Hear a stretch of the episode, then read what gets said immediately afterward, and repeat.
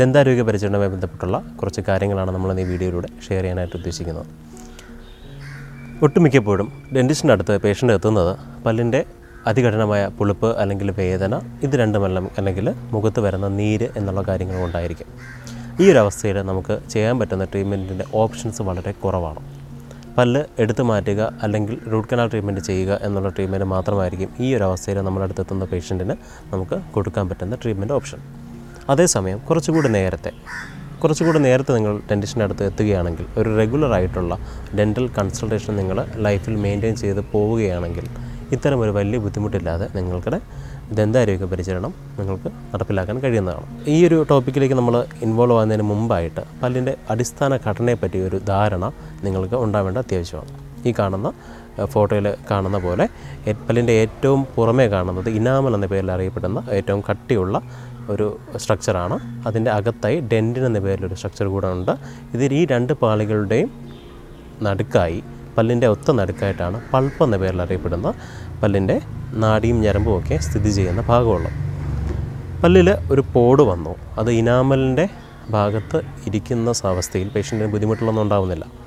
അത് കുറച്ചുകൂടെ വലുതായി ഡെന്റിന്റെ ആദ്യ ലെയറുകളിലോ അതിന്റെ ഡെന്റിന്റെ ഡീപ്പർ ലെയറുകളിലോ പോകുന്ന അവസ്ഥയിലായിരിക്കും പേഷ്യന്റിന്റെ പൊളിപ്പ് അല്ലെങ്കിൽ സെൻസിറ്റിവിറ്റി എന്ന് പറയുന്ന കാര്യം ഉണ്ടാവുന്നത്. ഈ ഒരു അവസ്ഥയിലും നിങ്ങൾ ഈ ഒരു ട്രീറ്റ്മെന്റ് എടുക്കാതെ ചെറിയ പുളിപ്പല്ലേ സാരമില്ല മാറും എന്നുള്ള ധാരണയിൽ മുമ്പോട്ട് പോവുകയാണെങ്കിൽ ഈ പോഡ് ഇവിടെ നിന്നും വളർന്ന് പല്ലിന്റെ നടുക്കുള്ള പൾപ്പ് എന്ന് പറഞ്ഞ നേരത്തെ ഞാൻ ഡിസ്കസ് ചെയ്തിരുന്ന സ്ഥലത്തേക്ക് എത്തുന്ന സമയത്ത് പേഷ്യന്റിന്റെ പുളിപ്പും ബുദ്ധിമുട്ടും കൂടുന്നുണ്ടാവും.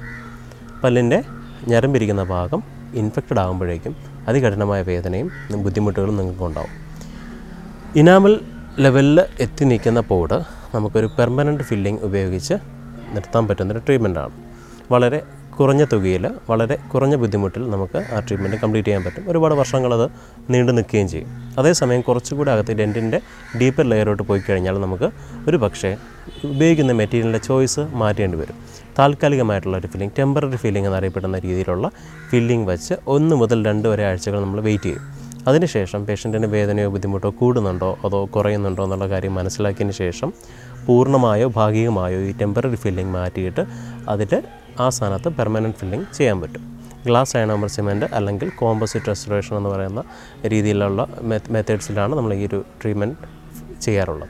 ഈ വീഡിയോ കണ്ടു കഴിയുമ്പോൾ നിങ്ങളൊരു ടേക്ക് ഹോം മെസ്സേജായിട്ട് എടുക്കേണ്ട കാര്യം എന്ന് പറയുന്നത് ഡെന്റൽ കാരീസ് വളരെ early as early as possible മുളയിൽ നിന്നുള്ളത് നമ്മൾ പറയാറില്ലേ? അതുപോലെ എത്രത്തോളം പെട്ടെന്ന് നമ്മൾ ഡെന്റൽ അറ്റൻഷൻ കിട്ടുന്നോ അത്രത്തോളം ട്രീറ്റ്മെന്റും അത്രത്തോളം ട്രീറ്റ്മെന്റിന്റെ എക്സ്പെൻസസും കുറഞ്ഞു തന്നെ ഇരിക്കും. അപ്പോൾ നിങ്ങൾ ചെയ്യേണ്ട കാര്യം എന്താണെന്ന് പറഞ്ഞു കഴിഞ്ഞാൽ ഇയർലി വൺസ് ഒരു ഡെന്റിസ്റ്റിന്റെ അടുത്ത് പോവുക ഡെന്റൽ കൺസൾട്ടേഷൻ എടുക്കുക. വളരെ ചെറിയ അവസ്ഥയിൽ തന്നെ പോഡുകൾ നമ്മൾ സ്പോട്ട് ചെയ്യുക. ആ ഒരു പോഡുകൾ ബുദ്ധിമുട്ടാവുന്നതിന് മുമ്പായിട്ട് തന്നെ ആ പോഡുകൾ അടച്ച് നിലനിർത്തേണ്ട കാര്യങ്ങളും ഇമ്പോർട്ടന്റ് ആണ്. അതുപോലെ തന്നെ ഇതിന്റെ കൂടെ എനിക്ക് ചേർത്ത് പറയേണ്ട വേറൊരു കാര്യം കൂടെയുണ്ട്. ഒരിക്കൽ ചെയ്ത ഫില്ലിംഗ് ലൈഫ് ലോങ് അവിടെ തന്നെ ഉണ്ടാവും എന്നുള്ളൊരു ധാരണ നിങ്ങൾ വെച്ച് പുലർത്തരുത്. ഫില്ലിങ് കൂടുതൽ വർഷങ്ങൾ അവിടെ തന്നെ ഇരിക്കേണ്ട രീതിയിൽ തന്നെയാണ് അത് ചെയ്യുന്നത്. എന്നിരുന്നാലും ഈ ഫില്ലിങ്ങുകൾ അവിടെ തന്നെ ഉണ്ടോ? പുതിയ ഡെന്റൽ കാരീസ് എന്റെ വായിൽ വന്നിട്ടുണ്ടോ? എന്നുള്ള കാര്യങ്ങൾ ഇയർലി വൺസ് നിങ്ങൾ പോയി ഡെന്റിസ്റ്റിനെ കണ്ട് കാണിച്ച് കൺഫേം ചെയ്യുക തന്നെ വേണം. മാത്രമല്ല ഇതിൽ നമ്മുടെ മുകളിലത്തെ നിരയിലുള്ള അണപ്പല്ലുകളിലൊക്കെ പോടുണ്ടോ എന്നുള്ള കാര്യം ഡെന്റിസ്റ്റിന് മാത്രമേ അല്ലെങ്കിൽ വായിക്കകത്ത് ചെറിയ മൗത്ത് മിറർ എന്ന് പറയുന്ന ചെറിയ കണ്ണാടി വെച്ച് നോക്കുന്ന സമയത്ത് മാത്രമേ നമുക്ക് കാണാൻ പറ്റുള്ളൂ. താഴത്തെ നിരയിൽ ഒരു പക്ഷേ പേഷ്യന്റിന് കണ്ണാടിയിൽ നോക്കുമ്പോൾ സ്വയം മനസ്സിലാക്കാൻ പറ്റുമെങ്കിലും മുകൾ നിരയിലുള്ള പോടുകൾ നിങ്ങൾക്ക് ഒരു കാണാൻ കഴിയില്ല. ഡെന്റൽ കൺസൾട്ടേഷൻ വളരെ ഇമ്പോർട്ടന്റ് ആണ്. ദന്താരോഗ്യം വളരെ മികച്ച രീതിയിൽ നിങ്ങൾക്ക് കൊണ്ടുപോകാൻ അത് വളരെയധികം സഹായിക്കുന്നതായിരിക്കും.